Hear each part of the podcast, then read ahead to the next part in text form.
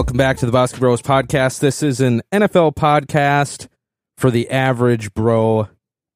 Just uh, yours truly, Timmy and Johnny tonight because Sam, the fuck cuck Vikings fan, could not handle the Vikings losing and ending their season against the Giants. So he is not with us this evening, Tim. We're doing a podcast after wild card weekend.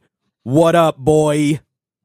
R.I.P. Sam. R.I.P. Minnesota Vikings. Wait, that Get was a that was a perfect snapshot of the Vikings ending the season right there. Ready for it? Ah, New York Giants coming to town, and oh, goodbye, Minnesota Vikings. See you later. Big you hate old, to see it. No, you love to see it. Sorry. you love to see it.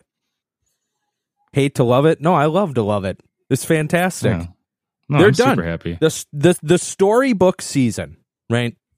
The the storybook season that was movie esque comes along, and you got the thirteen and four Minnesota Vikings just dicks fucking swinging, right? Going into wild card round, we got all our buddies in our group chat, Tim, saying, "Oh man, getting ready for San Francisco. They're they're already booking their flights, buying their fucking tickets. They're ready to go."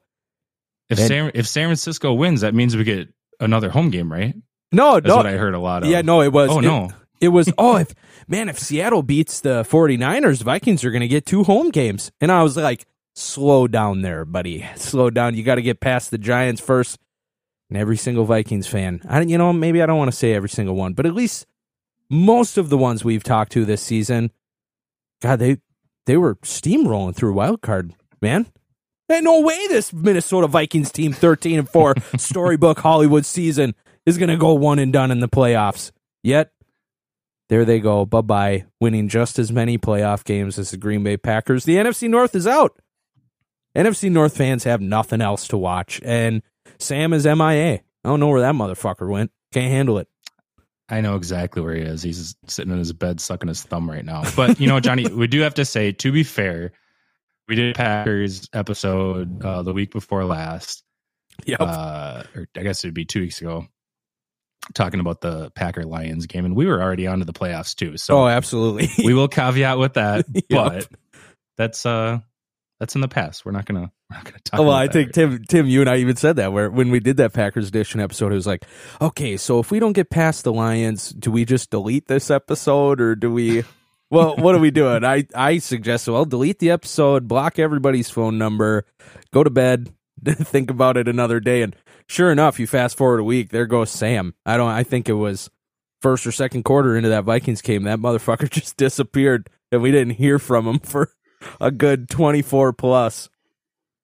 It's just a game, you guys. It's just a game. Yeah. Well, but, But- Tim, in the absence of Sam, we don't have the wonderful tidbits that that he blesses us with on a weekly basis. But I but I hear you uh you have something to fill in. You got some tidbits for us? We don't have Sam's tidbits, but we uh, got we Timmy's we have tidbits. Timmy's tidbits, which I gotta be honest, just uh just kind of rolls off the tongue a little bit sweeter. It So, does. You want me to get into those? Let's Timmy's fucking tidbits let's now? do it, baby. I can't wait. All right, I got a lot of them. Um, and if you're a long time listener, you know that I have connectivity issues, so I may I may cut out a time or two here. But let's uh let's start with Sunday morning, uh, before the game. Meat Sauce Paul Lambert tweeted: "The Giants have three wins in the last ten games. The Commanders, the Colts, and Texans. Today will be a blowout." He called it. He absolutely called it. Uh, and then about two, no, no, probably about four hours later, uh, tweeted, "The Vikings have been eliminated from the playoffs." Love it. you were waiting for something. you know, I'm holding out for something better. I gotcha. Uh, let's see. Let's see what else we got here as I thumb through Twitter. Uh, the Vikings were undefeated in one score games this season until today. Bruh. Bruh. Love it. Love it. 11 and 1 in one score games. Uh, speaking of loving it, uh, my favorite left tackle, David Bakhtiari, tweeted, "Love to see it." yeah, love buddy. it. Yeah, buddy. A lot of Packers uh, They players were- taking to Twitter, which Ra- was Ra- pretty fun. Rasul Douglas dove in on that one. Keisean Nixon uh, tweeted uh, the the video of Jaire doing the gritty. You like that? Fucking love that. Uh, the Giants were this is from Field Yates. Uh, the Giants were four and thirteen this season or last season. Signed a total of two free agents to multi-year deals, one of which was a backup quarterback. The highest paid offensive player had eight catches, sorry, six catches all season, and yet they're headed to the divisional round. Remarkable turnaround for the Giants. Good for them. Yeah. Uh, speaking of the Giants, uh, so Daniel Jones had a pretty decent day. Uh, 24 35, 301 through the air, 78 yards on the ground, two touchdowns, uh, which makes him the third person to do that in the playoffs, joining Lamar Jackson and Steve Young. Wow. However, Daniel Jones is the first person to get the W oh, interesting. of that uh, of that category. So pretty interesting. Uh, those are some good numbers though. 300 on the ground, or through the air, 75, 78 uh, rushing. He ran all over the Vikings. Uh, what other tweets do we got here? Um, most fraudulent 13 win team of all time. True. Bruh. Um, you truly have to admire the consistency of the Vikings. They're now 57 for 57 and not winning the Super Bowl. Skull. Uh, this one, sex is great, but Vikings talking shit all season long about how they're going to win the Super Bowl because they're the best team in the North. Just to be one and done against the Giants, there's no better feeling than that. Oh, daddy. Oh, daddy. Uh, Dan Barreiro said, look at it this way the embarrassment of losing at home in round one to the Giants prevents the purple defense from giving up 60 points and 650 yards to the Niners next week in Santa Clara. You know, that is a great point. That is a great point. Which one would have been more embarrassing, right? What a great point.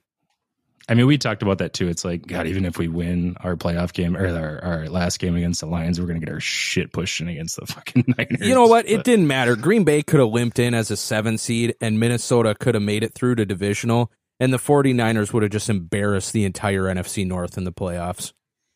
Yeah. Yeah. Uh, Peter Bukowski, uh, host of Lockdown Packers, said, Congrats to the 2022 Minnesota Vikings for winning as many playoff games as the franchise has Super Bowls. he also tweeted, Classic. It's almost as if winning a bunch of one score games, getting blown out in all of your losses, and not being good in any quarter but the fourth doesn't make for a very good playoff team. Who could have possibly predicted it? I mean, who had the foresight? Minnesota! What happened? Uh, the Vikings hate the Packers so much they refuse to win a Lombardi trophy. Love that. Um, the Vikings horn, horn is the most annoying thing in all of sports. wait, I, wait, Uh, wait! I got it right here. Oh, good. All right, cool. That actually sounds pretty good.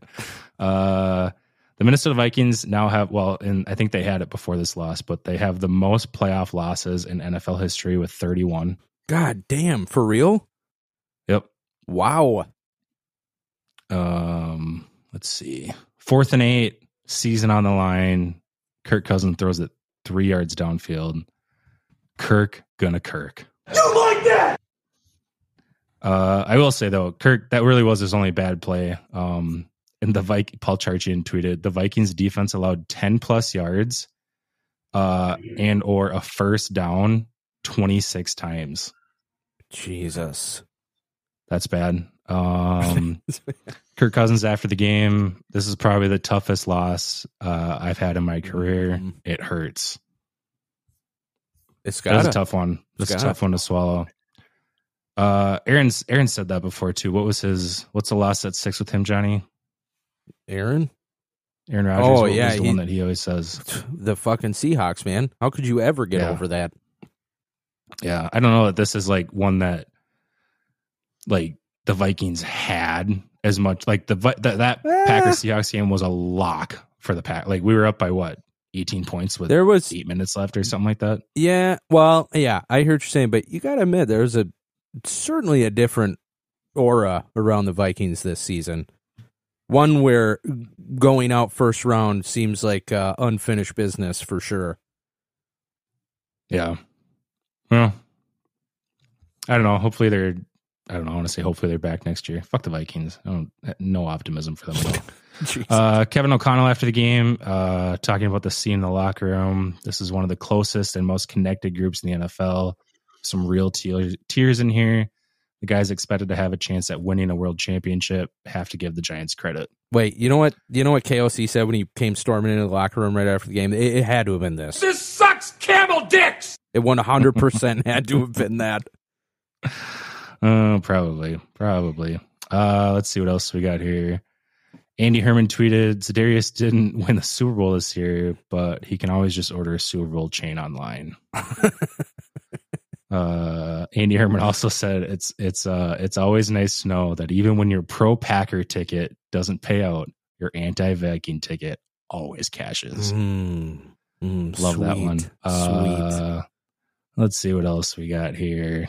Jesus. Uh, got the Vikings now too. have the 23rd overall pick in the 2023 NFL draft, uh, which begs the question: We're at 15 right now. The Packers are. Who had the more productive season? Yeah, I, I suppose same amount of playoff wins and uh, good old heap of spots in front of them. no, I mean we're going to talk shit about that, but obviously I'd rather you know I will. a. you'd I, rather. I will never say that I'd rather have a higher draft pick than a playoff game ever. That's the most dumbest thing anybody could ever say.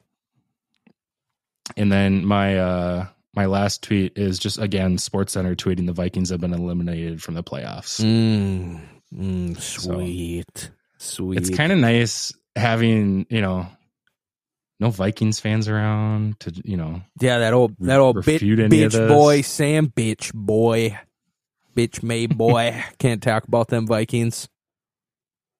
but we actually do have a Viking fan that uh, was able to join us and didn't uh, go home stuff their face in a pillow and let their wife peg them in the ass uh, recurring guest uh, good friend of mine uh, Northland Sports newscaster for however many years. Sorry, I left that out last time you were on here, buddy. But uh, Dylan Zek, welcome back. Back by popular demand, Dylan.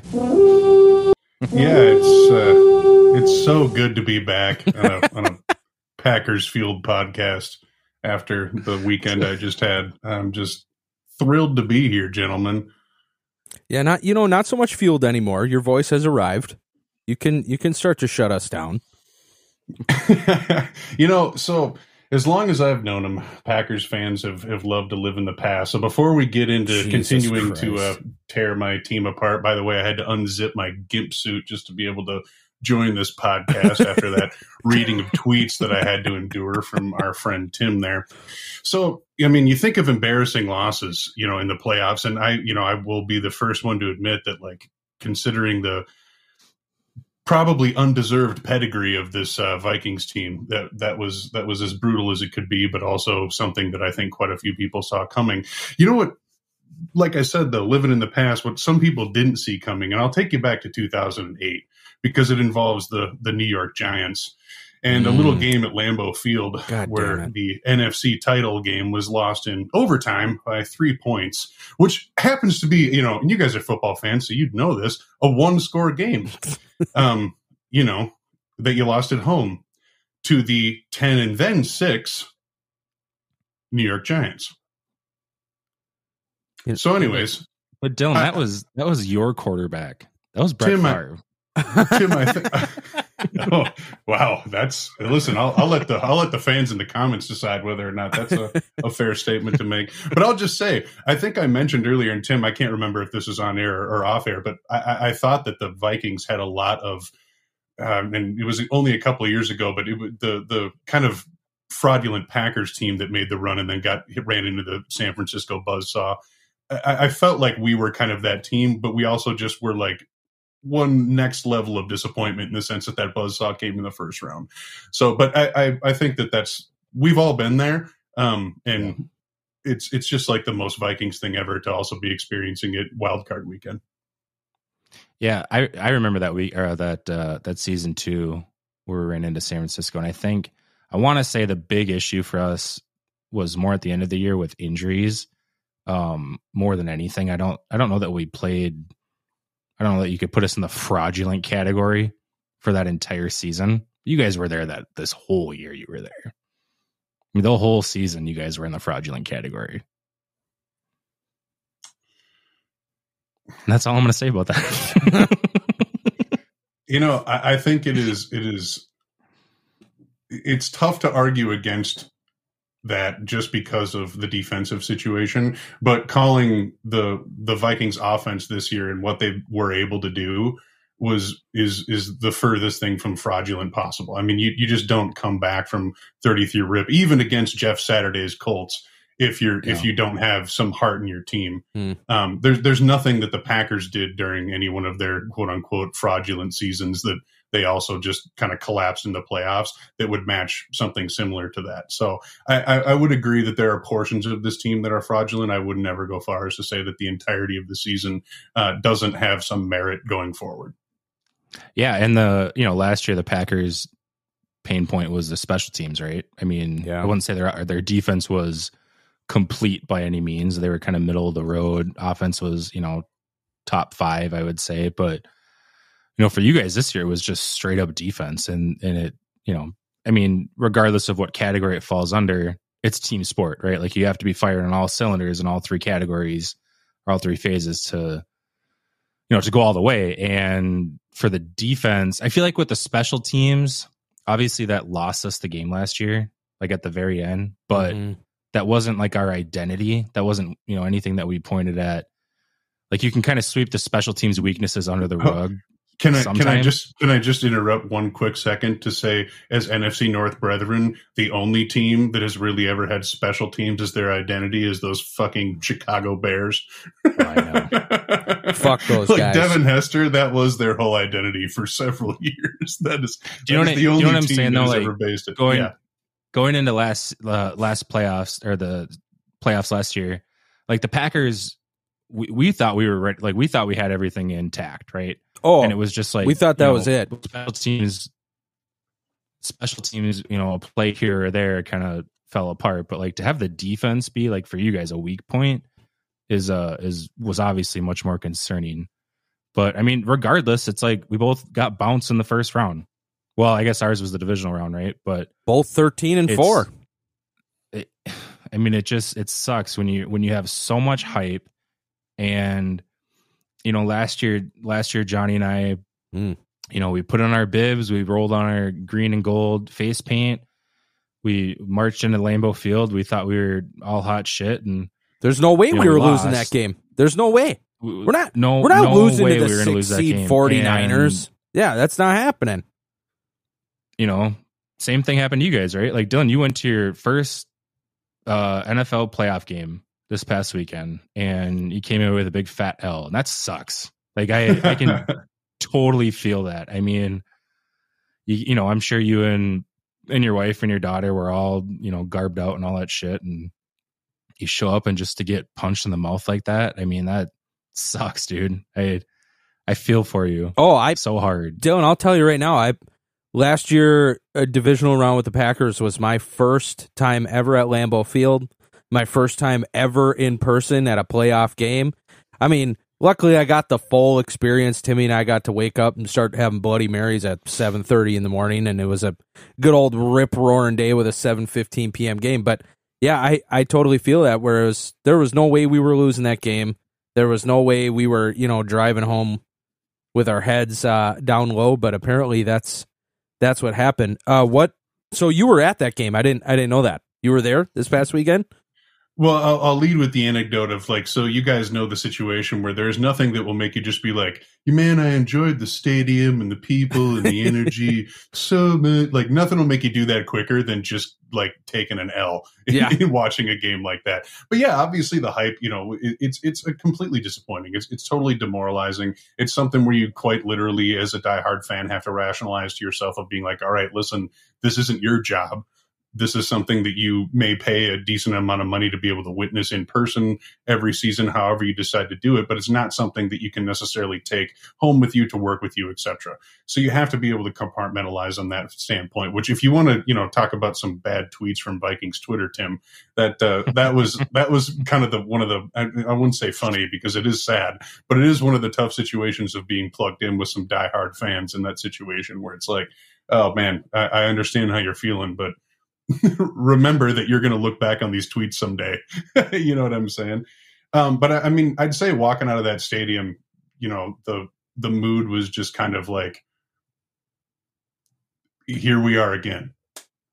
This is this is Yeah. the same old, same old. Whatever round it happens in, whether it's losing in you know on a Blair Walsh kick that went wide left, however that it decides to shake out, it has it has boiled down to this so many times before, over and over again, that you just kind of fall into that same old routine. But I think that the one thing that we can take from it is that like we have always been a team that has kind of limped in.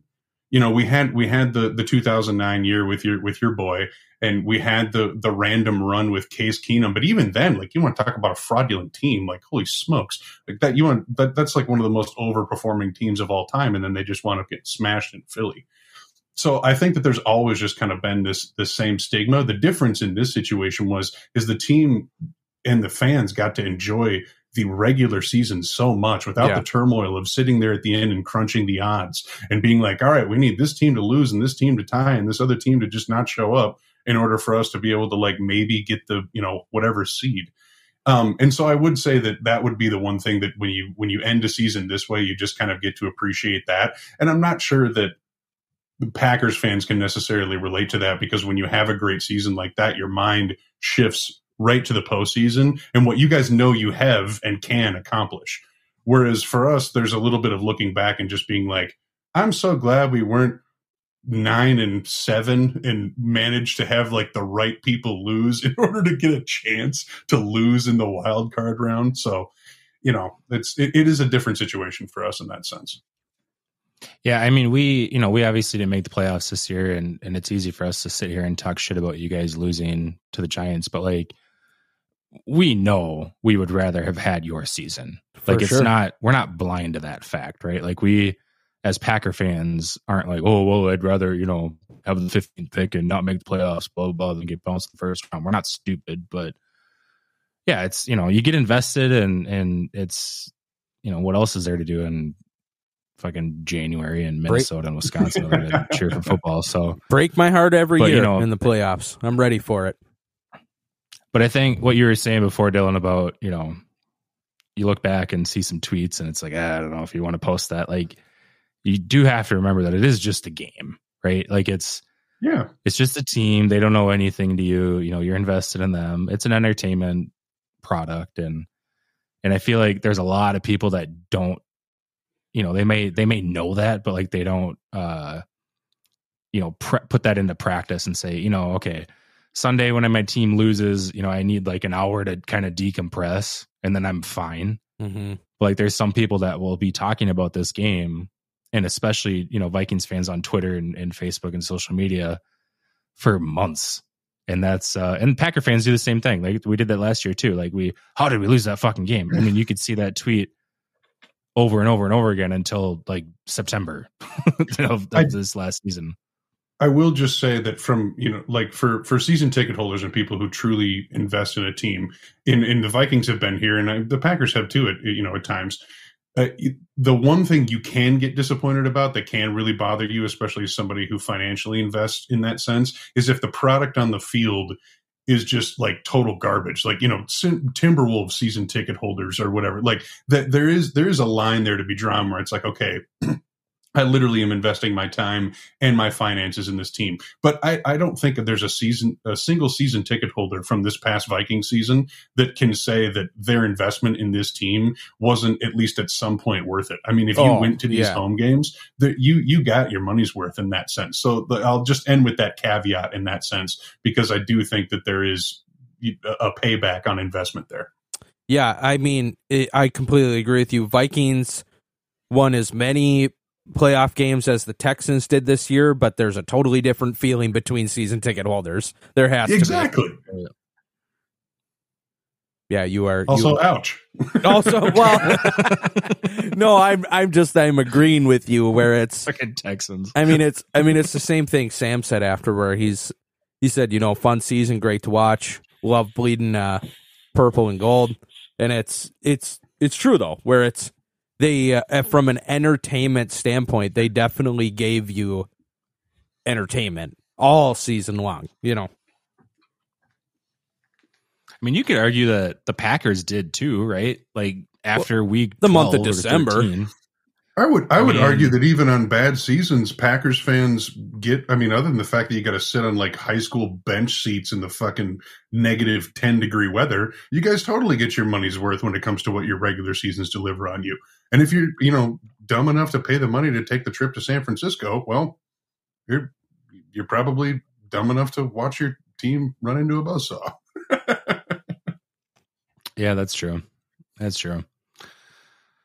Well, is that enough Vikings bashing?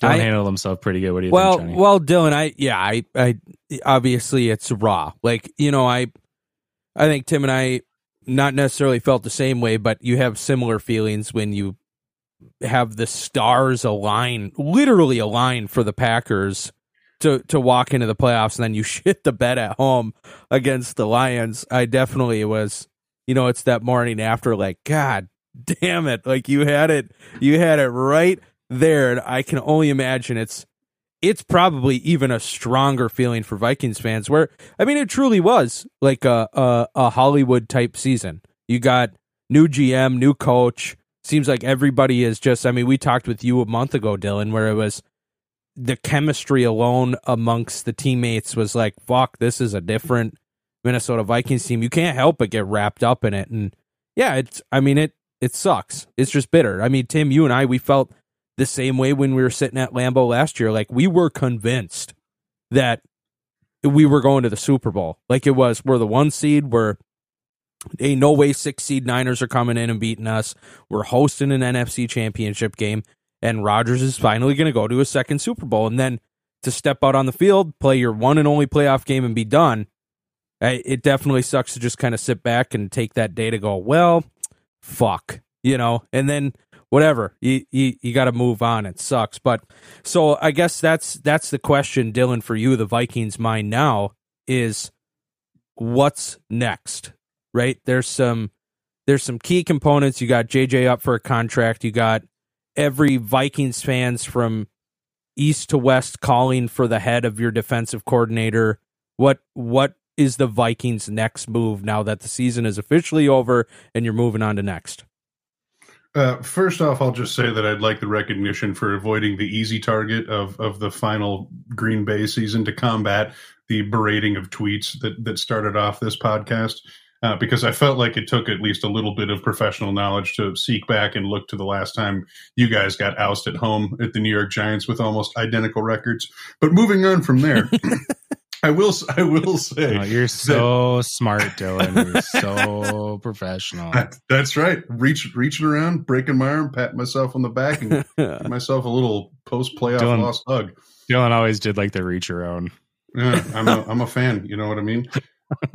it is what it is. Feels good either way. Anyways, so so look looking ahead. I, you know, it's it's a tough situation because like I I real I, I do think pitchfork media pitchfork media is a thing, um, and I have always been an advocate of giving a guy. I mean, look at the Minnesota Golden Gophers. It's the first thing you need to look at. But like, I've always been an advocate for giving somebody more than one year. Mm. And so the Donatell situation is a that's a tough one for me to touch because it's I just don't necessarily know what the guy was thinking, what he was working with, moving guys into different schemes, trying to just like play with play chess with checkers pieces, so to speak. The one thing I will say in regards of moving forward, especially on the defensive side, is that there are a decent amount of contracts that, despite the legacy, it is just time to let go of. Um, you know, you, you look at a guy like Harrison Smith, you look at a guy even necessarily like like Patrick Peterson, um, you know, even even Za'Darius Smith. I think there are a lot of question marks there in those situations. Um, Eric Kendricks has been one of the most solid Vikings linebackers I've seen in, in recent memory. And he's still a guy who it's like, what did you bring to the table? You know, did you, you kind of disappeared? You you ran into your buddy, uh, you know, at the at the one of the most crucial plays in this past game against the Giants. So I don't know if that looks like a complete redesign or if it just kind of looks like a, a, a changing of the times. And I think that as much as people are calling for people's heads, if you look at the natural progression of that defense, it might be just time to kind of let bygones be bygones and look at what you can get either in fresh age, free agency that fits this new scheme or where in the draft you can prioritize things, you know, kind of other than just draining first round picks on cornerbacks. So I know that kind of skirts the question a little bit when it comes to like hardcore. I want this to happen. I want that to happen. But I do think that it is kind of a, a, a something is going to happen in the sense that you won't see a similar defense next year from the Vikings whatsoever, whether it be a change down from the top at, at coordinator or the fact that you just have a whole bunch of of contracts renewing and completely different style of personnel coming in. One of those two things is pretty much inevitable at this point. Yeah, I think there's definitely a trickle down effect. Like you said, Harrison Smith, and you know, does Donatell stick around, or do do, we, do you guys bring someone else in? And if you do bring in so, someone else in, they might say, "Hey, no, I want I want Harrison Smith," right? Or like, "No, I don't," and I don't know. You know, does Donatell have that power right now to to say, hey, I don't want this guy, I want this guy, you know, Kwesi, do what you got to do to to retain him or whatever. But like, do you give a guy like Donatell the the sort of um, you know, power to to make those kind of decisions after a season that he just had? Well, but how, I mean, how do you really know the strength of a guy unless you do?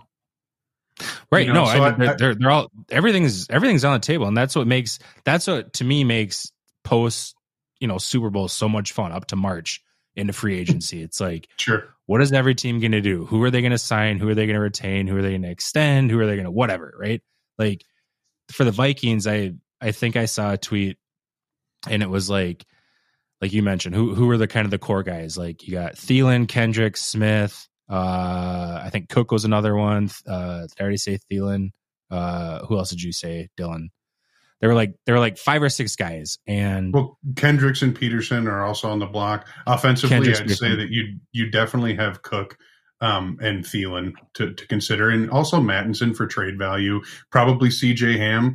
I mean, as much as I think that KOC stuck with him for kind of a, I wouldn't say a PR stunt because he is a valuable asset, but I don't think that he necessarily fits into the KOC style offense. So I, I think there's a yeah. lot of cap space that has to and will be made in those situations. Yeah, I think, and then another one is Garrett Bradbury. I think you guys got to probably lock him down, but uh I saw like he'll be cheap are, though. Yeah, maybe, but like you guys are 11 million over cap right now, or you have, mm-hmm. or you have 11 million under cap. I think it's something like that. You have that much to play with, and of all of those guys, kind of that core, you know, Thielen, Kendricks, Smith, you know, go down the line. Those guys are projected to be owed about 55 million. So there's definitely going to be guys that are cut and it's uh it's tough, you know, when when it's a guy like Thielen who's probably seen his last, you know, game as a as a Viking. You know, that's a guy that, you know, is from Minnesota, went to college in Minnesota, was a walk on, you know, whatever like that that's a tough one to to walk away from. And he'll definitely have some value elsewhere if he does go somewhere else. But like what about a CJ Ham? You know he's a Minnesota boy too. Like he kind of reminds me of like Jimmy Kleinsasser right? Like where did he go when he was done with the Vikings? You know nowhere? I don't think he went anywhere. Probably like, Eden Prairie. Prairie yeah. went to go coach his kids uh hockey team or football team or something like that flag football like I, I I feel like CJ Ham kind of fits that mold too, right? Like, does anywhere in the NFL really employ like a a fullback type player right now, other than you know Kyle Juszczyk out in, in San Well, and- Francisco. I mean, What I mean, what do they call the NFL? Not for long, right? And also, Right. it's a business. The one of the big, the business, the biggest sports business in the world. At the end of the day, and so I mean, you can look at it from an emotional perspective, and I definitely can see it. You know, with a guy like CJ and with a guy like Thielen, I will say from from both of their standpoints, though, that I, I think that when you haven't been handed anything and you never rolled out of the high tier Division One school as the ultimate all star, you can see the writing on the wall a little bit better than like when you've been told you're the greatest your entire life. And you know, I wouldn't be surprised if if AT 19 decided that he wanted to hang up the cleats with Minnesota just because he didn't even want to go into what the free agency market might potentially be. And CJ Ham could be in a very similar situation too, where it's like he can look at that and see it for what it is and go, I could either try to play this game and make some more money on the practice squad somewhere, which he may, may very well choose to do, or I can, you know, try to cement some sort of legacy and go back to Duluth Denfeld and give speeches at various high schools and middle schools for however long I may want to do. Yeah, absolutely. Like, do you think do you think though Thielen would do kind of the opposite and like take a sweetheart deal with Minnesota, or do you think he would want what his market value you know kind of calls for and try to go somewhere else? Oh man. You know, I, hon- honestly, I always considered. I, I, I always look at it, Marshall, from a business tra- transaction until you get to the like come back for one day to retire kind of bit. So I would automatically assume that if he's got a half day decent agent, that he would take as much money as he could get from whoever he could. The only way he'd take a sweetheart deal, I'd hope, honestly, for his own self, is if he literally couldn't get one anywhere else and we decided to throw him a bone, which I can't really say I'm in favor of because even as a wide receiver, three out of the slot at this point, eh, I don't, I don't know. Yeah, I don't know. It was definitely a down year for him, right, compared to his historical stats, but still got it done in a lot of. I mean, he came Well, through you had- big in a lot of games. You had JJ having re- a record-setting year where it's, I don't know, it's hard not to throw that guy the ball. Which probably, I mean, that has having somebody like JJ on your team has to affect the numbers of other receivers. It just has. to. So I, I do I don't want to be the guy who who down talks Thielen at, at all because I, I, I love the guy and I'm, I- I'm a fan of everything he's done for Minnesota. But his type of wide receiver in his prime doesn't succeed without a Stefon Diggs across from him yeah, because he needs that guy who is that like oh shit don't let him past you threat on the other side of where what he's doing in order to to operate his style of game because he's a very true possession receiver and he can beat people out of the cuts could beat people out of the cut, so to speak. And i think that now he's he's in a much different situation in the sense that jj is targeted all over the all over the field but they don't necessarily always consider him just the guy who's always going to go deep. If anything one of the things we saw this season is that they'd send Thielen out post to try to set something up for JJ, which I think, I mean, we we don't need to get into specifics, but like that that's a broken offensive system right away. like, cause, Yeah. I mean, not not to be crass, but like you're really going to send the white guy deep and, and send the other dude on a crossing route, like that's that's just that's just against everything I know what the NFL to be. So Dude, I've been saying that all season long with how the Vikings utilize TJ Hockenson. Like he I feel like he he had a great year. He got a ton of catch like at the second half when he came to Minnesota. Had a great, you know, stat line every week, blah blah blah. But like it just felt like they were throwing him the ball way too fucking much when you have JJ and Thielen and Osborne and those guys. It's like, why are we, why are you guys throwing the ball 50 yards downfield to Hockenson, you know, against the DB? Like it's it, I get it if he's against like a linebacker or something, but I know, it just made sense. And that's to your point. It's like you're kind of a broken offensive system. Johnny, what where do you think I, I, I want to keep talking about Adam Thielen for a second. If hypothetically, if Adam Thielen were to sign with the Packers, right, after this season, and we know Lazard is going to be gone, right? So really all you have left is what uh Watson, Dobbs, Samori Toure, you know, I don't know, Robert Tonyan, you know, those kind of guys. Where do you think Thielen would fit on the depth chart in that kind of offense. Well, I think- those guys. I think Thielen is your guy that immediately takes the role that Randall Cobb had. I don't; those two remind me of each other a lot. And I was even going to bring that up as Dylan was talking about Adam Thielen. Is you you look at Randall Cobb, and he's one of those players that he's only going to succeed truly alongside uh uh Davante Adams or somebody else that's going deep and drawing the eyes, right? So I think if if that were to happen, um, I think it's you're kind of replacing Cobb with Thielen at that point, and it's almost an, an identical scheme with between the two players. Yeah, that's a good that's a good comp, I think.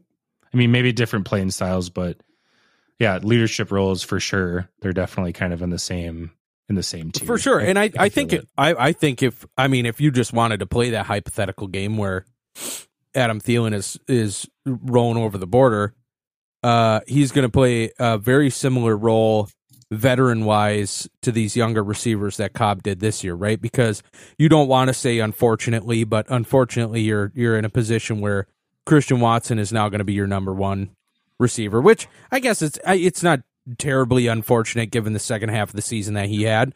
But uh, that that's going to be your true number one. Allen Lazard is going to be gone, and then if you want that true veteran help from a receiver, yeah, you would just put Adam Thielen in that same exact spot that Cobb was in this past season. I, I'd say Yeah, I too. think- sorry, Tim, not to cut you off, Oh, but, you're good. but You're good. I would say too that the nice thing about the Cobb Thielen comparison is consistency in the red zone. Yeah. You know, you look at one of the reasons why 12 was happy to have Cobb back this year. And it, it I mean, he didn't necessarily produce a ton, but at the same time, like you know that you've got that option where it's just kind of like, I don't see anything, but I trust that guy Absolutely. when you get inside the 20. And Thielen could definitely fulfill that role for anybody who's watched him. Yeah, and I think in the red zone in particular with the Packers, like there's so many plays where you know Rodgers. It, it- I feel like in the red zone specifically, where he just extends it, gets out of the pocket, runs around, and like you don't have a lot of space as a receiver to kind of continue to run your route. And you know, Packer receivers over the years, you know, Jennings, Cobb, Nelson, Adams, those guys knew and they they they learned that they couldn't just stop once their route was over. And like Cobb, you know, would continue to do that this year, but like guys like Watson or Dobbs would kind of like get to the end of the route and they're like, "Oh fuck, we're done." But it's like, you no, skip you my still favorite. You skip my favorite, Donald Driver. yeah, mine too, Donald, boy. Donald, Donald Driver. Donald Driver. See, with a guy like Driver though, Rodgers didn't need to extend the play; he was just open right away. He just gave it. To him. So, Johnny, fair. one other hypothetical That's fair. for you. One other hypothetical for you. Justin Jefferson, if he were to in free agency sign with the Packers, where would you where would where do you think he would fall on the depth chart? Because Jesus Christ. to me, he's definitely like probably at at highest like wide receiver three behind Watson and Dobbs. Um, what, what do you think though? Well, first of all, I I don't know that I would want that trash on the Packers, uh, seeing that we already have the second coming of Randy Moss and Christian Watson. Um, so I, I- you know, That's that's, a, I if you if you're able to get them for pennies on the dollar, I guess maybe he's somebody that could come in and keep the boys hydrated. Uh, I yeah, I'm not I'm not entirely sure where he falls third down in. guy, yeah, Yeah, You know, he's good. this Good pa- pass pathetic, pathetic attempt at baiting explains to me why you guys have so many deer running around Wisconsin. All right, honestly, that is just like uh, geez. holy smokes. That's practically like dropping a hook that says "bite here" when instead of actually putting bait on it when you're out fishing. Oh, good Christ's God. sakes. But you know what, guys? Justin Jefferson, let me tell you that I mean he he is something special. So don't don't even try to get me worked up there because I won't. I will. I won't. I will. Well, Hey, he was the worked he was the anchor to my fantasy team this year. He oh, really he was. was the, probably the anchor to a lot. And realistically, Justin Jefferson ain't fucking going anywhere. There's, I don't. He's up for a contract. Viking. There's no way you're letting a talent like that walk. He's already said if the Vikings want me, I'm here. That's that's the one guy where it's I would be jaw to the floor if he is playing for anybody but the Minnesota Vikings at the start of next season. Well, it's got to be a record breaking deal if it does come down, right? It, it'd be something where, honestly, you you can't make that trade unless the team who made the trade is the one who everyone's being like, "Oh my god, they sold the farm Yeah. for a wide receiver." You know what I mean? Like you, you'd have to have something where it's so absolutely ridiculous that everybody's focused on what the other team gave up versus the fact that this is you know the number one receiver in the NFL yeah.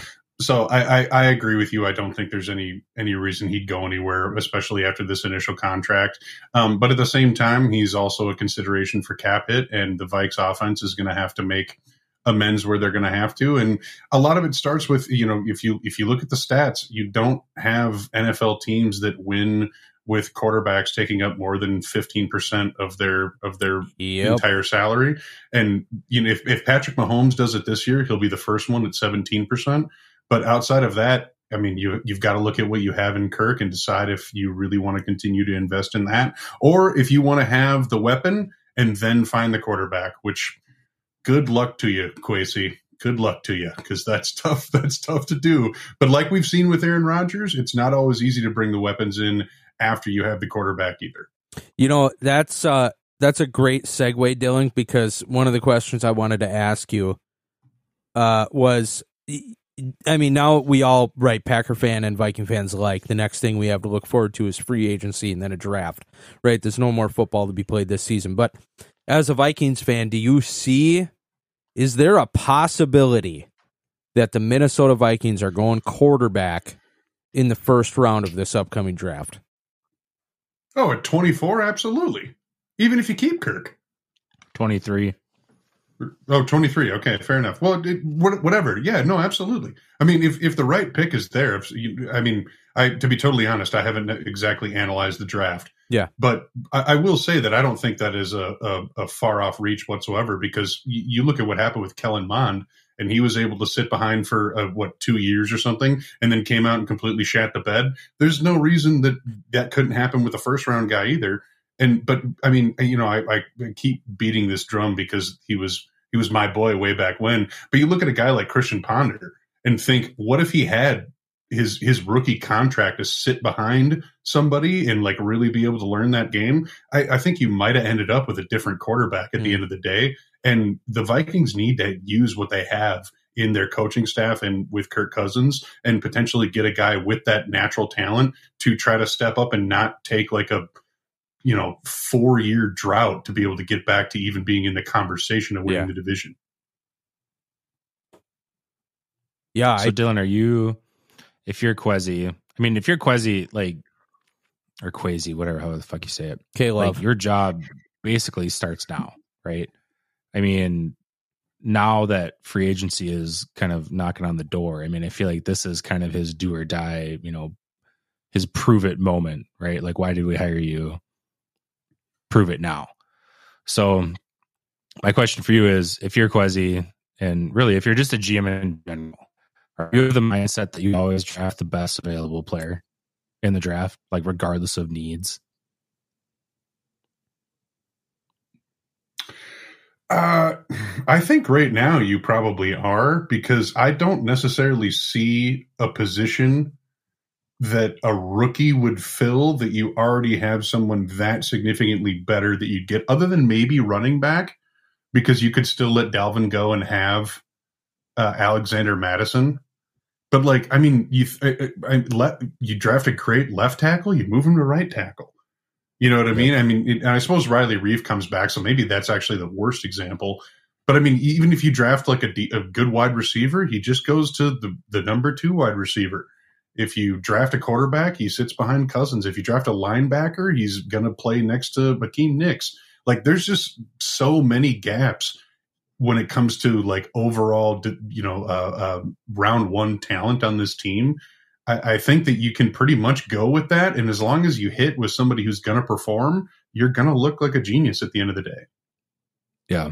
I've I've always been of that mindset, like just regardless, like beef up your roster as best you can. Like don't you know, I mean obviously there're gonna be some needs here and there once in a while, but like you can always, you know, find a diamond in the rough in the fourth or fifth Is- round with Is whoever. that just is that just justification for the Jordan Love pick? Let's be real. Are you just are you just kind of trying to justify that whole situation right now? No, it's in it's in light of the Brock Purdy pick. Is what it is. Yeah, that's, that's there. that's- there's that name. because that was where most of my notes were today. Was was Brock Purdy? Yeah. Hey, uh, you know, Tim, I Tim, I He's you know, pretty good. You know, we joke now, but you brought it up on a previous podcast. Where is it possible that the the big cock Brock pick uh reshapes how GMs even approach free agency, re-signings, and the draft moving forward? I don't know that he's Matt made Flynn that much of an impact, but you know, I think you see that a lot, right? Like we saw it, you know, a couple years ago with uh in baseball, right? Like was it the Rays or whatever? Went to the World Series and they had owed like a third of the cap space as whoever they were playing in the World Series. It's you know you can you can make that up in other ways by just really hitting home runs on you know whether it's draft picks or free agency or whatever. But it doesn't have to be just because you sign a guy for big money doesn't mean he's going to perform for you. yeah, And the Purdy thing is a great example, right? I mean, Mr. Irrelevant, you know, whatever, but like, yeah, he's on his way to, you know, probably an NFC championship game. I mean, I don't want to say Super Bowl quite yet, but, and it's obviously not just him. You got to put a whole team around you, but yeah, no, that's a great, I mean, that's a great, that's a great, uh, point. I mean, Brock Purdy, fuck, who would have thought he would have been leading the 49ers at this point in the season to the divisional round? And what a formula that next level Shanny has created in San Francisco because like he's winning without I mean, granted, you're right, Brock Purdy has been doing well, but he's winning without a star quarterback. Mhm. I mean, he's he's literally the opposite of the Packers in in some Yep. sense. yep, He's Yeah, got no, all the parts around, but like not not the guy. He's just got everything else. Yeah. To me, it reminds me of like, I don't know. I know Tom Brady's great, but like, I just never saw him as like the the most talented quarterback, you know. But like, he was such a he's such a great facilitator of the weapons that he has around him and the team that's put around him.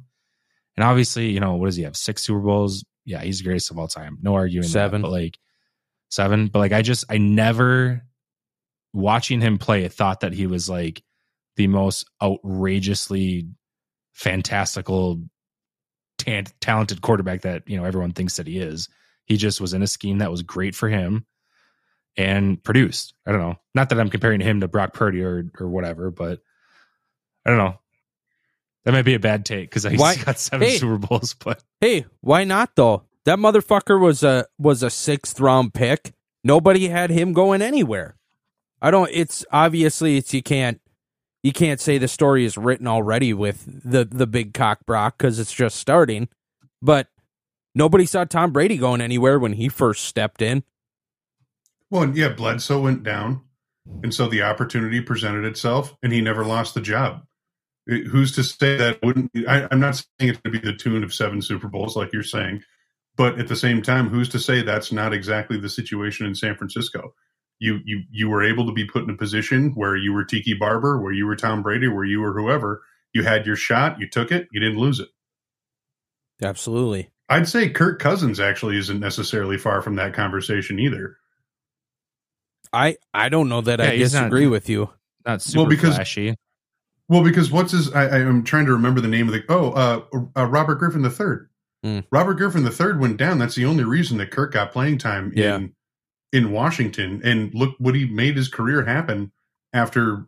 I mean, where's RG three? He's giving commentary right now. Yep. You know, and obviously, once again, not to the tune of seven Super Bowls, but definitely the tune of a more lucrative career than I ever hoped to have. I mean, I don't know what you guys are making, but it's not Kirk Cousins money. Yeah. I oh It's absolutely. close. Well, the the it's close. I this Well, pod, Johnny, this we talked about podcast that does very well, so I don't. Were you gonna if say? you're, part, if you're if you're in the CACA family, you just don't pay taxes, so your income's actually higher than it. yeah, you just find a way is. to evade taxes, and you're you're good to go. You're you're in those uh, double decker ice easy. ice sheds, and you're yeah, you're fishing like a king. That's that's That's the way that goes. So that's uh okay, great question here. I did want to bring this up just because it is it is the the million dollar man with the seven rings, and then we'll move on to a who knows it better. But Tom Brady's season just ended uh, against Cowboys with the Bucks. Uh, dude's dude's divorced. Hasn't said that he wants to retire yet. Could very well probably come back and play another season. The speculation is already swirling, right? Uh, and maybe you guys don't care, but do you see Tom Brady going somewhere other than the Buccaneers? Do you see him retiring? Do you see him maybe linking up with McDaniels out in Las Vegas with star Davante Adams or or if Brock Purdy shits the bed, do you see him in California with the Niners? Like, what the fuck is going on with the most Super Bowl winning man, Tom Brady? Here's my take on Brady. I I watched quite a bit of that game last night. Uh Bucks or sorry, yeah, Bucks Cowboys. Cowboys smashed them, right? Yep. I mean, like it wasn't even close. And to me, Brady just looked old. He looked he looked like he was 45 years old and he looked tired and he looked, you know, like he just wasn't there. And you know, I don't know if it's like you said, the divorce kind of looming over him, which you know, I hate, I hate, hate to talk about that kind of stuff. For like, sure. it's none of our business or whatever. But Yeah. like, you got to think that the way that the the their season has gone this year, you know, they didn't play that great. They kind of barely won their division, right? and the way that they played in that in that first wild card game against Cowboys, I just, I just for for Brady's sake, he just needs to stop. You know, he just needs to be like, look, I can't do this anymore. It's not worth it. Whatever. And like, just hang it up, man. You've won enough. You don't need to prove anything to anyone else. Um, you know, I don't want to say you need to you don't need to make any more money because I think he he actually might. He's lost a lot of money in investments last couple years, but I don't know. To me, if Brady hangs it up, I don't think any less of him. You know, I don't. I mean, he had a the best career of any quarterback that's ever played. I just it, you got to know when it's when it's time, and I think for him, it's time. Well, let's be honest. At this point, just to your money comment, he's probably getting paid alimony from Gisele. I doubt it's the other way around. but Dylan, but That's Dylan, true. if you have any thoughts, whip them out. Yeah, so you know, I got to be honest. I, I once again, it, it's it's kind of shameful to comment on, but I do think it plays a factor. But the the public scrutiny this year, you know, everything kind of going on with Tampa Bay outside of the Bruce Arians thing, and just everything that happened in in his situation, it, they were set up in a bad in a bad spot, and I don't think. Tom was in a, in a good place. Uh, Like I said, but I watched that game. I think he looked old too. That said, I think that if this year has shown him anything, it is that he his his true love is football, and he. Yeah. I mean, I, I don't know if we mentioned this last time, but like, can you imagine the ass a single Tom Brady could slay in a hmm. major city in the United States? Like Las Can you Vegas. like in Las Vegas. so my prediction is that he decides to part ways with Tampa Bay. It doesn't necessarily mean that they're set up for a Super Bowl run, but I go, I think he rides off into the sunset with Las Vegas. It's a storied franchise just from a logo standpoint. I think that he would like it on his pedigree to have been a Raiders quarterback. I think that that stadium is gorgeous. I think the situation is right for him. I think the writing is on the wall. Tom Brady is going to be a Las Vegas Raider, and that is where he will end his career. I would have to 100% agree with you, Dylan. I, I, I think come August, we're going to see a 46 year old Tom Brady throwing some pigskins to Davante Adams in some preseason. And I, I, I completely agree with you where it's, obviously it's all speculation. You don't want to dive into to uh, uh, the personal side of his life, but the dude you could say essentially got divorced because he came back to play football. From the speculation side, that's certainly what it seems like. Why the fuck is this guy not going to play another year, right? He has said time and time again that, well, if I'm healthy enough and I feel like playing, I'm going to play. Why the fuck would he not feel like playing, you know, all times as of as of now? You know what I mean? So I I I would 100% agree with you. Las Vegas, Tom Brady's going to be chucking him to Davante Adams, and and and the rest will be history. We'll see. I don't know. I just don't think he's hanging it up. You know, I think Tim is still a little emotional from the arm around Randall Cobb walk down the hallway. So now he's just looking for all the greats to go out in the same year. He just he just wants them all to hang it up at the same time so that Tom Brady doesn't snag that eighth randomly with with Las Vegas and, Yeah. and really put Rodgers in the rearview mirror. That image of Rodgers and Cobb is is the wallpaper on my phone right now. Is It, it really? it was a thing. It's not, but no, it is. Yeah, it's for sure. You know, and I will say for for Rodgers' sake, I I don't see him as being. I I would never picture him coming to the Vikings.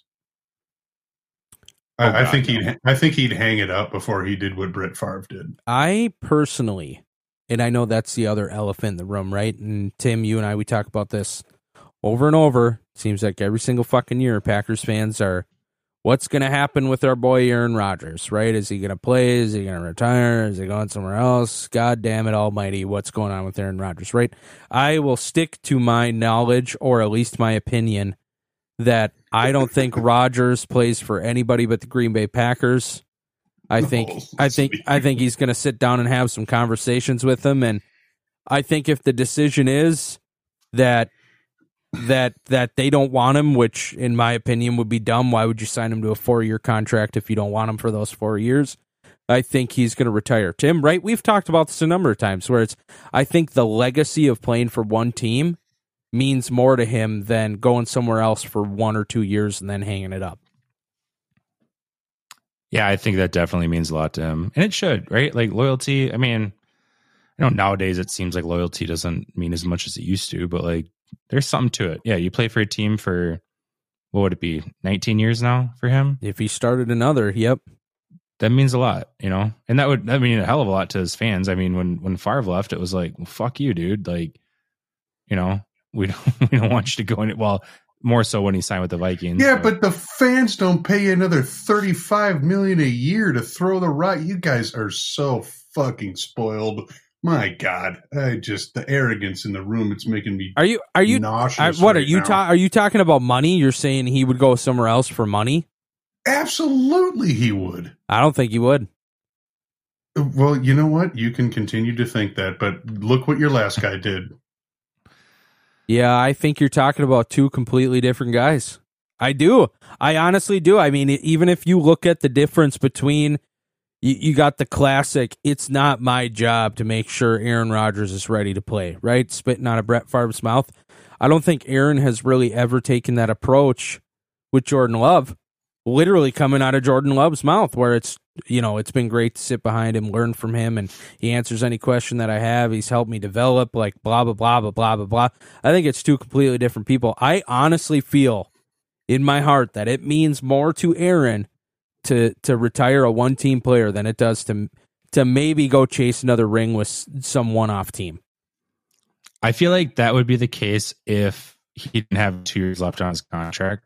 Yeah, Like if this was his last, like if he was, you know, up for free agency after this season, then it'd be like, yeah, okay, you know, I think he it, it's time to retire. But like, he would leave a lot of fucking money on the table if he just left. It's true. Yeah, you it's know, true. And didn't go anywhere else. So to Dylan's point, it's like, yeah. And you know, for him, it's in the fifties a million dollar range, not the thirty to thirty five range, right? Like, I mean, not, not that that matters, but it's still a fuck ton of money. I mean, I, I personally, if Green Bay didn't want me back, if I was Aaron Rodgers and Green Bay did not want me back, and they said, "Hey, we're gonna move on with Jordan Love," I'd be like, "Fuck you, I want my money." Yeah, And like, I'm I'm not gonna retire for you to you know to make a deal yeah. you know, a sweetheart deal if you want to call it that. But I don't know. Hopefully, we have an answer on that in the next couple of months. He said he's not going to hold the Packers hostage. You know, whatever that means. But Dylan, uh, Dylan, I will I'm say sure we'll ha- if if he does end up going somewhere else, I tell you right now, there's no fucking chance Aaron Rodgers steps into another team unless he looks at the pieces and is convinced he can win a Super Bowl with that roster. I don't there's there's there's no chance he's going somewhere where he doesn't think this is a surefire way for me to get another ring. your ideals for this man continue to impress me. I think the almighty dollar speaks louder than all of that. And I will I will say too that like there there is something to be said for just easy money and there is a lot of easy money that would be thrown Aaron Rodgers' way. For sure. Mm. I mean, I- what's he what's he owed now? Is it was it 50 million, 55 a year? Yeah, we anyone would pay I think anyone would pay him that. Maybe not anyone, but probably he'd get at least at least New York would give it to him. 45 out of anyone. Tennessee would give I it to know. him. Indianapolis would give it to him. You man, I mean, yeah. Maybe. I don't know. All right, Johnny, should we move on? Yeah, we're gonna rip. Uh, we're gonna rip a who knows better here. Let's take a quick listen. Uh, word from our sponsor, and then we'll get into it. Who knows it better? Who knows better? This is part of the show where we rotate hosts, and that host comes up with a topic. They have five questions within that topic. The other two guys battle it out. Uh, this week I am hosting. I have a topic that neither Dylan or Tim know. I'll reveal it to them here in a second. I got five questions that I'm going to ask them. We'll go through first. They'll write down their answers. Then we'll go back through see whoever has the most correct. Whoever has the most correct will be this week's winner. If they end in a tie, we do have a tiebreaker. There will be a winner, folks. Don't worry.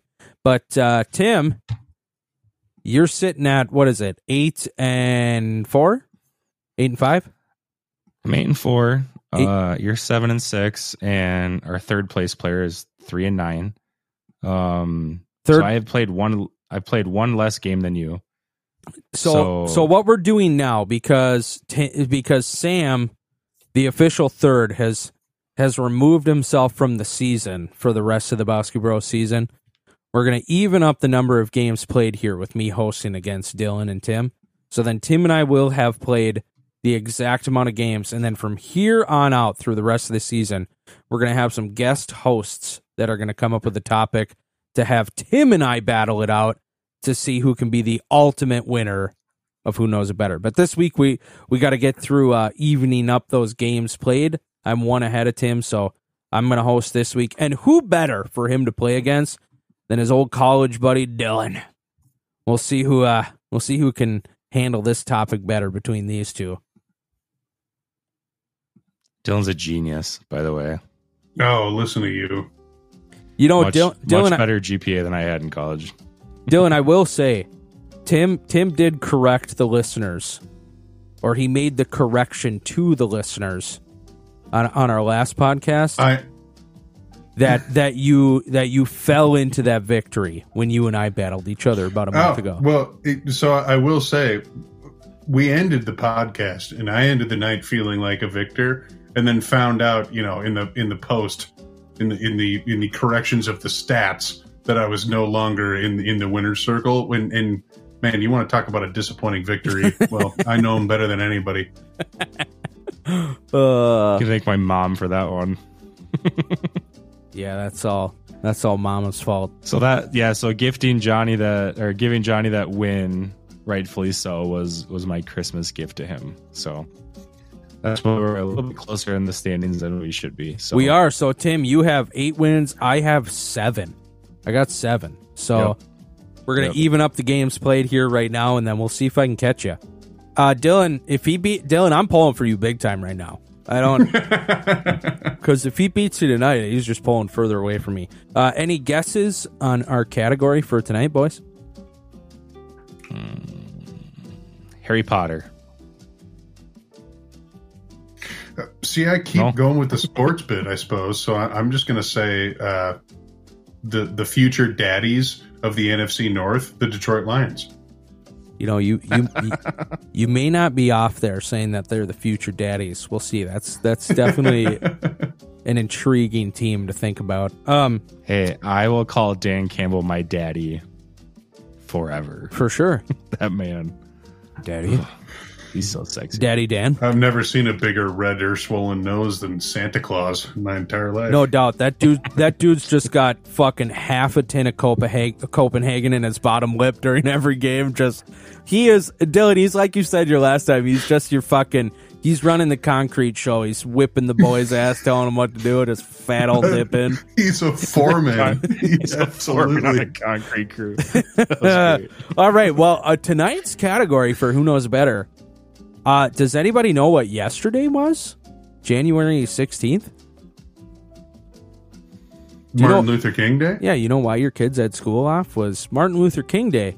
So My kid's not in school yet, but yeah, all right. so with that being said, tonight's category has nothing to do with Martin Luther King, and it is in fact pregnancy. Because our good our good boy Dylan here just became a Uh-oh. daddy. Tim, your your little girl just had a birthday. So we're gonna see you two battle it out with uh, pregnancy. Who knows pregnancy better? And Johnny, you've uh, you and your wife have had your fair share of pregnancies as well. So that means that we've all been laid before. That is true. So that's yes, And my kids Vikings fan talking here. By the way, And my kids do look like me, every single damn one of them. So I know my wife is faithful. So it works out. Uh, all my kids are black. All right, Jesus. go ahead. All right. Pregnancy is the topic. Question number one, if you guys are ready, it is What is the term used for false contractions? What is the term used for false contractions? Asking the two boys about pregnancy. And in my mind, I started off easy. Oh boy, I'm in trouble. Dylan, you just had a kid. Yeah, but I've had more. That's true, but Dylan, Dylan's probably the freshest around all this jargon. Yeah, well, she had a C-section, so Yeah, well, I guarantee she still had oh. contractions. She got off easy, huh? No, I'm just kidding. She got it. Jesus Christ. all right, question number two. When a pregnant woman has high blood pressure and protein in her urine, she may be suffering from what condition?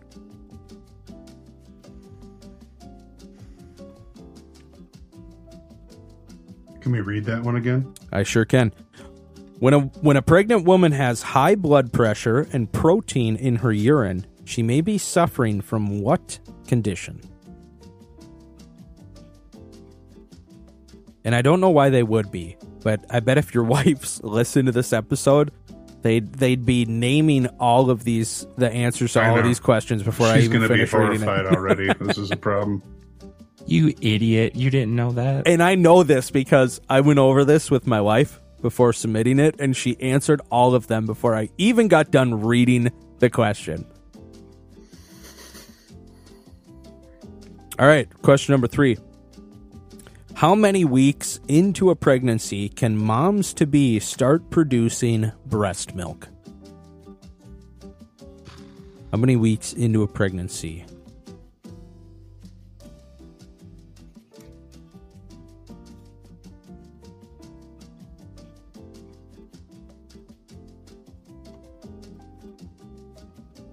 You guys good? Yep. Question number question number four. What is it called when a baby's head is in a, is in an upside down position in the uterus? Son of a bitch. God damn it, Dylan! You should know this, man. Dude, you're fucked.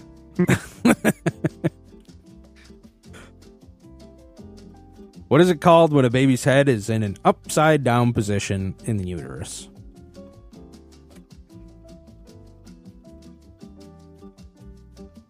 Then question number five. The oldest recorded woman to give birth to a baby was how many years old? You gotta get this one on the dot. Nope, I will do this one closest to. Okay.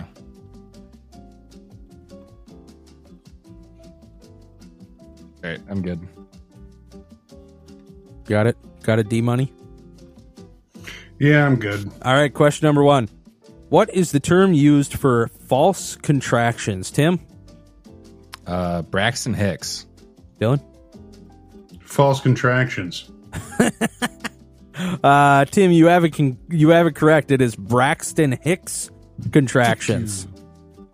They are irregular contractions. They, they, Dylan, you should know this, but they're only true when they're actually the exact amount of minutes apart from each other. If they stagger at all, they are considered Braxton Hicks. All right, Tim leads 1 0. Question number two. When a pregnant woman has high blood pressure and protein in her urine, she may be suffering from what condition? Dylan? Dehydration. Tim? I put gestational diabetes. The correct answer is preeclampsia. So neither of you had it correct. Score stays the same. Tim leads 1 0. Question number three. How many weeks into a pregnancy can moms to be start producing breast milk? Tim? I put eight. Dylan? I put nine. It is 14 weeks. And I did not make it closest to, so unfortunately, neither one of you got it right. Question number four. Tim still leads 1 0. What is it called when a baby's head is in an upside down position in the uterus? Dylan? Upside down baby syndrome. Tim? I put I know. breech. What did you put, Tim? Breech. Breech. That's what it was. And Tim wraps up the victory with that one. As, as it is I knew I knew it was a simple term. Too. as it That's a bummer. is breech but we will we will finish it out so question number five was the oldest recorded woman to give birth to a baby was how many years old tim Uh, I put 82. dylan 73. dylan was correct it is 66 years old It's the oldest recorded 82? That was a dumb fucking. you know i'm i'm i'm kicking myself here because had had i made the both both the numbers questions closest to it'd be tied 2-2 right now motherfucker We'd go into a tiebreaker. motherfucker It's all good. So the tiebreaker So- was, if you guys want to know, a woman's uterus expands how many times bigger than its normal size during pregnancy? Any guesses? Depends on the woman you married. You know that's that's a great kidding. point. Just kidding. How many times bigger than it does it get? I'm The- going to say 69 times bigger. Great guess, Dylan. I'd say, let's see, six. Uh, I'm gonna. s- Yeah, I would. have I would have probably said eight. Six or eight? Yeah. Uh, a woman's uterus grows five hundred times bigger than its normal size. So I wasn't too far off. Five. I think we're I think we're considering the wrong end of the equation in that situation, but I know what he means what if- now. yes five five hundred times bigger. Well, there you go. Oh, the uterus, not the vagina. Not the get it. Right, we, Vagina. we were thinking about the canal, not necessarily the uh, the, the previous process. Good God Almighty. Who knows it better? Well, apparently Tim knows pregnancy better. God damn it, Dylan. He's done it more than I have. All right, I'm brand new at this whole thing. No, I understand that, but you just I only got one. I only got one right. No, I got two right. you got two. You got you got breech and uh Braxton. I should have known breech. That that's the one term I would have known. I wouldn't have known that first one. I don't think, but whatever. You know, I thought there there was part of me that I I said to myself, how can I collude without officially colluding? And I said, you know what? Pregnancy would be a good topic because we all have kids, but Dylan's the dad that has had the one most recently. So maybe these terms are fresh in his head. Tim, Tim, you fucking beat it. You beat it. You know what though, Johnny? I think your logic is is on is off there because if he's the one that had the most recent baby, then he's gotten the least amount of sleep recently. Great point. Great. So his cognitive abilities just aren't there. That is a They're great just point. not there. You know, I right, well, there you appreciate you, attributing the my lack of cognitive ability to my lack of sleep rather than just me being the Vikings fan of the podcast. So thank you. No, we call it. We it's it's black and white here, Dylan. It's not. You know, we're not trying to sugarcoat anything. It is what it is. Both of them together make you semi-retarded, but that's that's the way that it works. At least I'm happy. Great point.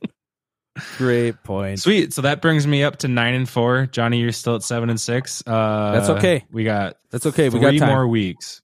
Yeah, Yeah, we- three more. Uh, we got divisional competitions between each of championship and then Super Bowl, and then if we do a post Super Bowl,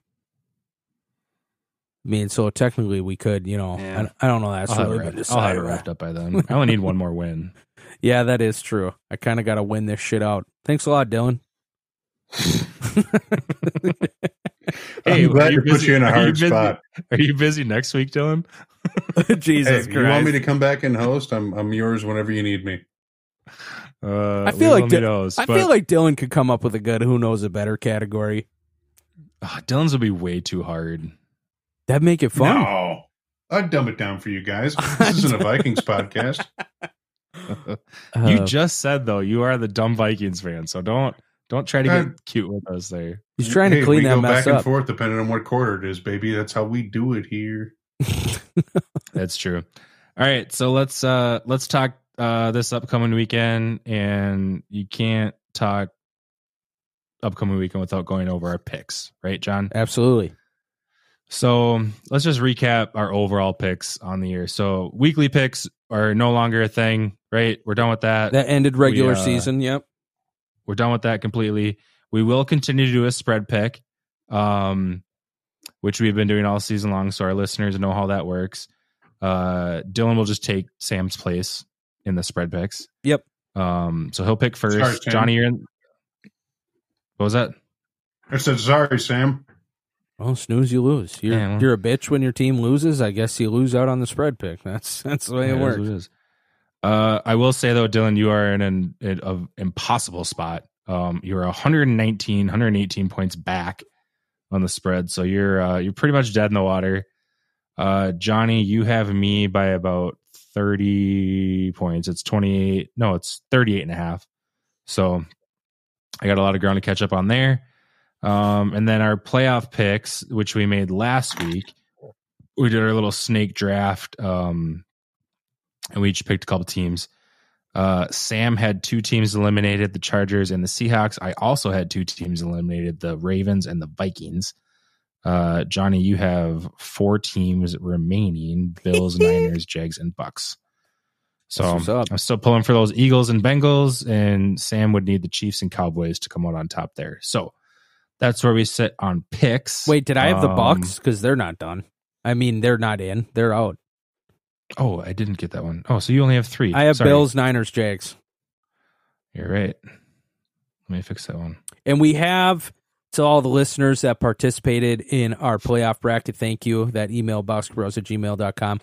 Uh, we have all of yours in. We'll tally up your points. We'll probably go over it again after divisional round. We're probably not going to go through it this round, but we, we we have all of yours in. I think I think the only real big ones that people may have missed out on are the Vikings game and the Jags game with the Chargers. Yeah, definitely. We'll tally that up though in due time, so don't worry about it. All right, so let's uh let's go over the games for this coming weekend. So last weekend being Super Wild Card weekend, there were six games. Um, this weekend, they're on the field down. There's only four. Uh, so first game up on Saturday at three thirty is the Jacksonville Jaguars going to Kansas City and playing the Chiefs. Uh, the Chiefs are an eight and a half point favorite in that one. Uh, so we're not going to pick our individual points or uh, individual winners here. Um, we can talk about the matchup a little bit, but uh, keep in mind the spread pick because we'll use that after. Um, the Jags, man. I mean, this what a fun game when they when they uh, came back against the Chargers. That was a that was a that was probably the best game of the weekend, like entertainment wise. So I think it's definitely. I mean, the NFL script writers have it cut out for them this year because now you got now you got Jags and and the Chiefs in a divisional round on a Saturday, and the whole story right now is Patrick Mahomes ha- has yet to fail to appear in an AFC Championship game, and Trevor Lawrence is undefeated on Saturdays. So, which one of those streaks is going to end this upcoming season? I mean, this upcoming week. undefeated on Saturdays in college or high school, college, and the pros, Yep. which is pretty incredible. Yeah, that would be great. Uh, yeah, who do you who would you rather have go? You know, go all the way. Who's the bigger media influencer, the Jags or the or the Chiefs? Well, the I still think it's I still think it's the Chiefs for sure. well, I think it's the Chiefs that inevitably come out on top, but the the lover of football in me that now has nothing to cheer for, uh, you want to see the underdog win, right? How sweet would it be to watch watch the Jacksonville Jaguars go into Arrowhead and beat the Chiefs? That'd be pretty awesome. Plus, I like Doug Pederson. Dylan, your thoughts? Well, I will say that that that spread seems fat to me um, because I will think it will come down to a touchdown or a field goal. You're probably right. Yeah, I'm not gonna lie. I think all of these spreads seem a little fat, and uh, we'll talk about the rest of them. But yeah, hopefully, I mean, hopefully, it comes down to a touchdown or a field goal. You hate to watch playoff games. We said this last weekend, Johnny. Divisional round is always more entertaining than wild card, week, wild Absolutely. card weekend, right? But this last weekend, I mean, wild card weekend was fun to watch. Like every game For sure. Was pretty entertaining. Well, except for maybe the was it the Bucs game, and then the was there another It was the first. It was the first and the last game of the weekend were kind of duds, but everything Yeah, else, but everything in all, all the meat in the middle fun. was was fun to watch. Yep. So I mean, Jacksonville is definitely the the Cinderella of the AFC, and I think I would probably put the Giants in that category in the NFC. So that's the next game uh, Saturday night. We got uh, Giants going to uh, Philadelphia. Philly would be a seven and a half point favorite in that game. Which know, Yeah. does that one seem fat to you guys? Because I I don't. I think I feel like anything in the playoffs over three is just way too much. These games always kind of come down to the wire. So I It, it'll be it'll be interesting. Sorry, Johnny, but it, it'll be interesting to see how well the Giants run the ball in Philly because I gotta say that I, I feel like there's a weird matchup situation here too, where if Jalen Hurts doesn't necessarily do ninety percent of the offensive work, you might have the same sort of situation you had in Minnesota, where like Yeah. the Giants just continue to hang around, and then suddenly it comes down to something that happens in the fourth and you might even see a significant upset there. Some teams don't do necessarily well with a bye week in uh, in a intense one and done situation. I think if you're going to call an upset in this situation mi- or in this in this field minus the uh, AFC area with the uh, Bills and the and uh, Bengals, this is probably where that upset arrives. I mean, I mean, how fucking wild would it be? I mean, this is why this is why you have to love the playoffs, right? Because it's almost like the the new season begins and anything can happen. But how fucking wild is it if if we have a NFC East divisional and then a and then a six five NFC East championship game in Texas? That'd just be wild. Well, I think that you you you look at the spread in the the Giants Eagles game, and you look at their their matchup, just just personnel wise, the, there's a more significant difference in the way they match up in the Dallas 49ers game than there is in this game. So I, I would see the New York Giants Eagles game being closer than the Dallas Niners game. Yeah, possibly. I don't know that I disagree with that. plus it's a division game. Yeah, right. That old that old NFC East powerhouse. Yeah. I love seeing division uh, rivalries play later in the playoffs. For sure. Those are so much fun. Those are so much fun to watch. All right, so those are the two Saturday games. Uh, Sunday, two o'clock. Uh, we got the Bengals at the Bills. Oof. Bills five point favorites in that one. Definitely, definitely the game I'm most excited about this upcoming weekend, just because we didn't get to watch it happen on, on Monday night after the unfortunate Damar Hamlin injury. So so it'll be fun to kind of see those two go head to head. Not only that, but they're I mean, they were right there for the number one seed, right? It was it's always been the Chiefs, Bengals, Bills. You know what I mean? So that's that's definitely the game I'm most excited to watch this weekend. Have no idea who's going to come out on top. Couldn't tell you. Well, I'm taking the Bengals because I got to be honest. I mean, and I don't know how you could be, but I just I, I think that as much as the Bills want to be playing for their teammate, um, I, I, just think that that team is rattled and they're changed. They're they're not the Super Bowl lock that everybody saw them as. Um, and Joe Burrow just has some unshakable confidence to him that I don't think um, uh, Allen is representing right now. So I'm I, I would take the Bengals to actually pull the upset in that one. Allen kind of looked like uh, uh, he was playing a little reckless against the Dolphins, in my opinion. He, I mean, he had that that huge fumble, but not only that, when that dude just gets fucking scrambling with the ball every time. I mean, if I'm a Bills fan, I'm standing on the edge of my seat, clenching my teeth, like, God damn it, dude, just either tuck that ball in or fucking go down, or geez, like you're watching your season on the line every time that dude tries to do something. They're a dislocated shoulder from God knows what Yeah. sort of depth. That's a as a non Bills fan though makes that so fun. To Oh, watch. for sure, for sure. Mhm. 'Cause he is electric when he gets Yes. He's LeBron James. Yeah, he's, uh, I I think uh, the project. I think I think for the Bills, it's either it's either one or the other. You know, two ends of the spectrum. They're shake. They're shook right now. Right now, like you said, Dylan, they got a lot going on. You know, they're still kind of trying to get over the Damar Hamlin thing, or they rally behind it and make it. You know, Yeah, make it kind of their mark and say we're going to win this for Damar. Whatever. I, you know, I don't know, but yeah, it'll be interesting how that one shakes out. That will be. I think that's the game of the weekend for sure. Bengals Bills. It's I would be. agree. Uh, so that one's at two o'clock, and then five thirty. Uh, I guess you could call it Sunday Night Football. Uh, will be the Cowboys going out to Santa Clara and taking on the San Francisco 49ers. Uh, Niners are a four point favorite in that game. God, I don't, I don't know how to feel about this game. Like, I don't. You just feel like with the Cowboys, you're you're just waiting for the shoe to drop, right? They, they at least to me, they never seem like the team that is actually going to go all the way. And I don't just just the story that the 49ers have had with with uh, big old boy, big cock Brock. I don't, I don't know that I see the Cowboys coming out of that one alive. You know, I say all you got to look at is the Washington matchup because Dallas can't play against a defense that can put good pressure on the quarterback and Yeah. keep the middle of the field guarded. And Taylor Heinicke and Carson Wentz are not necessarily elite quarterbacks. And Brock Purdy won't have to be in this matchup either for San Francisco to actually like run away with it. I like the Niners by way more than three and a half point favorites.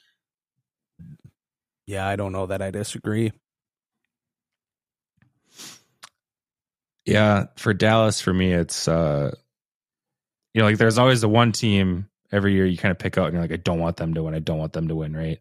But like, there's really no team in the playoffs right now that I'm kind of like, you know, fuck them. Like, I don't, I don't feel like that about anyone. Same. Uh, Maybe the Chiefs. and I guess as you know, as a as a country, I would say everyone you know says fuck the Cowboys, but there's still a little place in my heart for Mike McCarthy, and God, I, I wouldn't God, I wouldn't Tim. Mind don't- seeing him. What was that, John? I said, "Good God!" I just like, why don't I got who fucking cares? I don't know. I, I always I always liked that guy. I always thought he uh he fit well with the Green Bay. Well, I mean, he won us the Super Bowl. I'll always be thankful to Mike McCarthy. I don't, you know, dude's got a goddamn Sure. ring with the Packers. I watched it happen, but I just, yeah, that's. I mean, that's fine. If you want to ride the McCarthy dick train all the way to the Super Bowl, if you need to do No, that, I'm not riding them. I mean, they were my they were my pick to win the Super Bowl last year. I haven't really talked about them a lot this season, but uh okay, so that brings us to our picks, our spread picks for the week. Uh so I listed off uh the spreads. Um you can pick, you know, the favorite or the underdog either one. Uh and oh John uh Dylan, so if you if, like if you were to take the Niners at minus 4, I could also take the Cowboys at plus 4. Like you can pick the same matchup if you wanted. Um but you are up first, Dylan. So who are you taking or what uh, what spread are you taking for your pick? So I am picking the uh, Bengals you gotta. I knew it. You, to you have to. yeah to take the Bills by plus three, or excuse me, would it be minus three?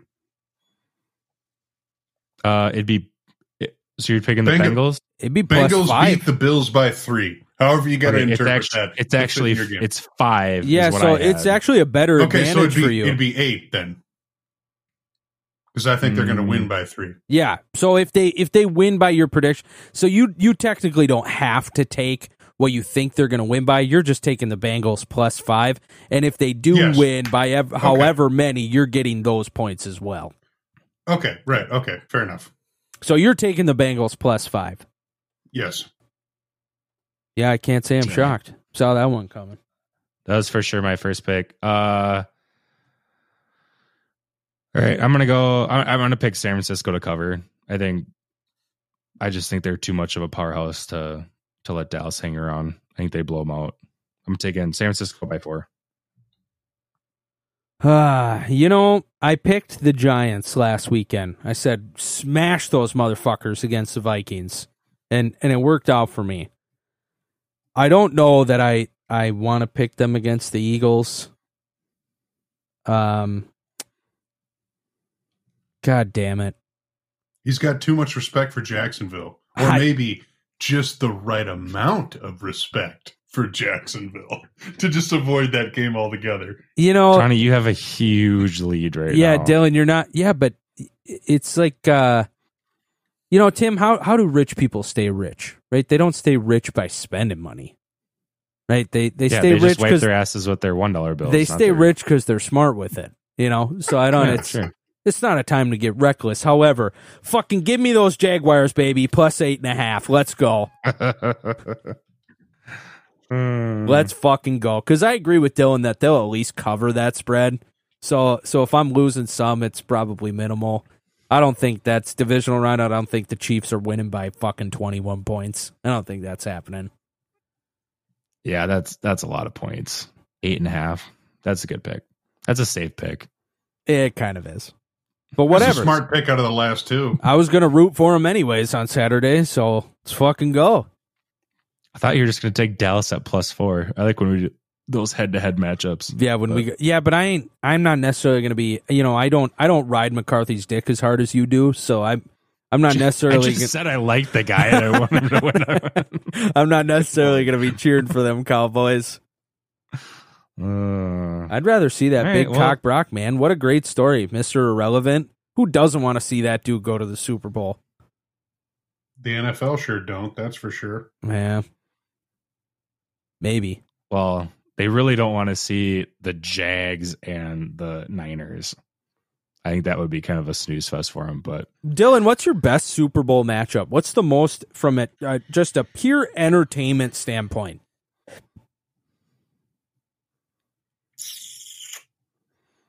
Man, I, I, I think if if you're just Roger and you're sitting back and you're looking at the way you want it to happen, you're thinking boys Chiefs.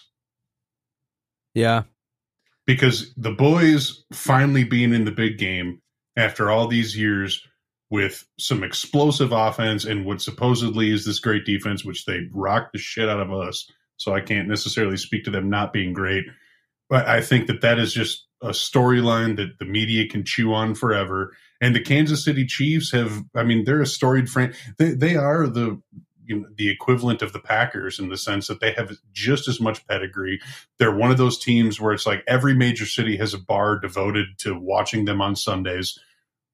They're they're one of those people that they know that if the Chiefs are playing, there's going to be the entire country tuning in.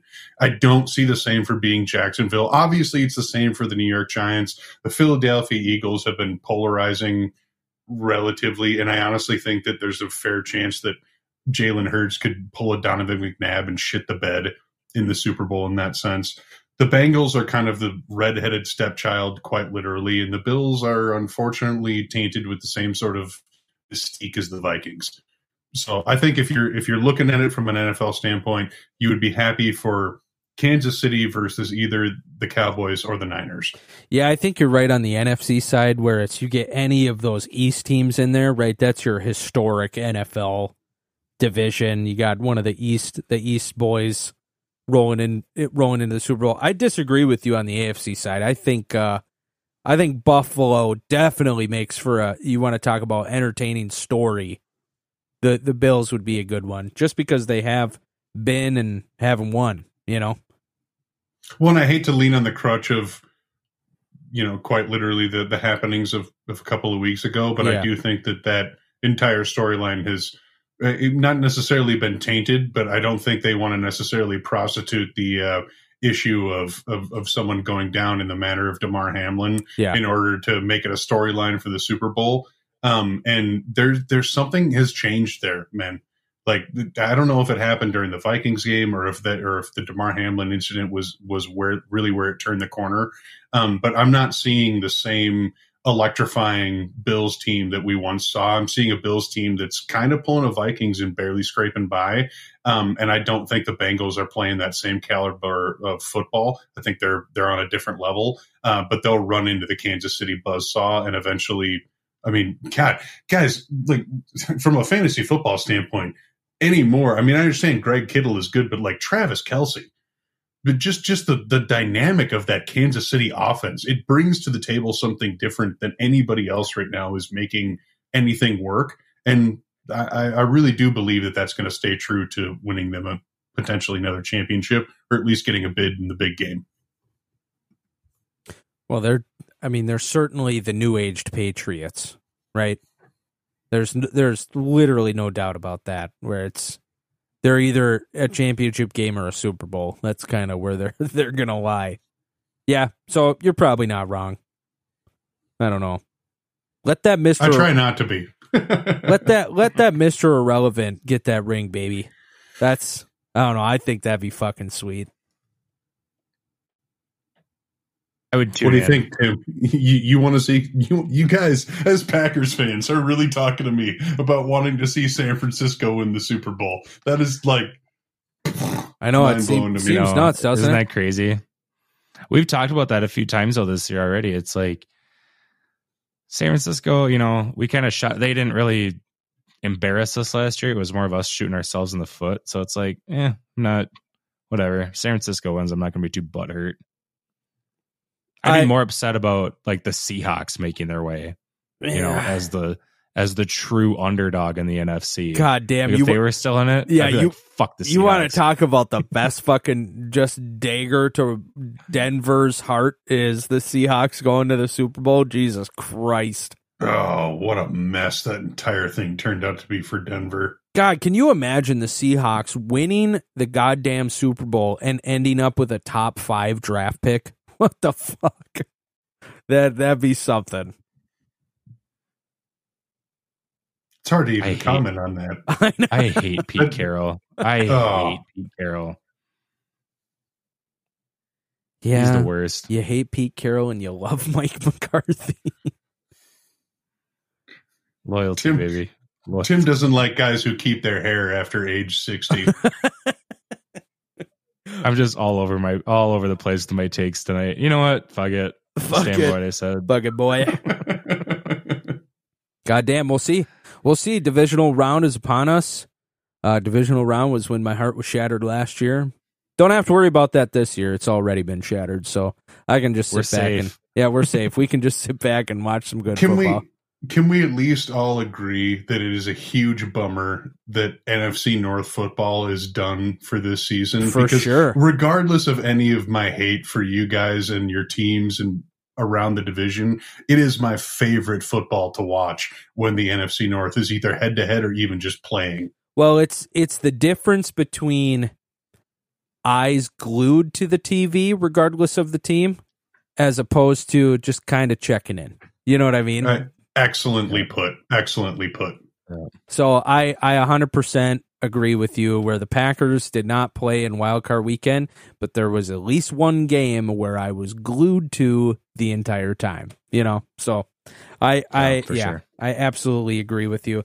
Uh nonetheless, it's still playoff football. It's still the best time of the year. And uh Dylan, thanks for joining us again, man. It was fun. Always a pleasure. Yeah, like I've said before, go ahead and follow me on Twitter at Dylan Michaels. I occasionally tweet through Vikings games and other NFL happenings. Perfect. There you go, everybody. You good, Timmy? He tweets pictures of his dick sometimes too. So check that out. Dips it in purple paint. But- They're hard to see. Really They're, they're hard to see. Love you, Dylan. It was fun, man. Yeah, enjoy your cheap shot. Love you too, buddy. there you go, everybody. Thanks for listening to the Boston Bros. Uh, enjoy divisional round. Uh, all you Vikings fans, just one last You lost to the Giants in the wild card round. All right, everybody, have a great week. We'll see you next week.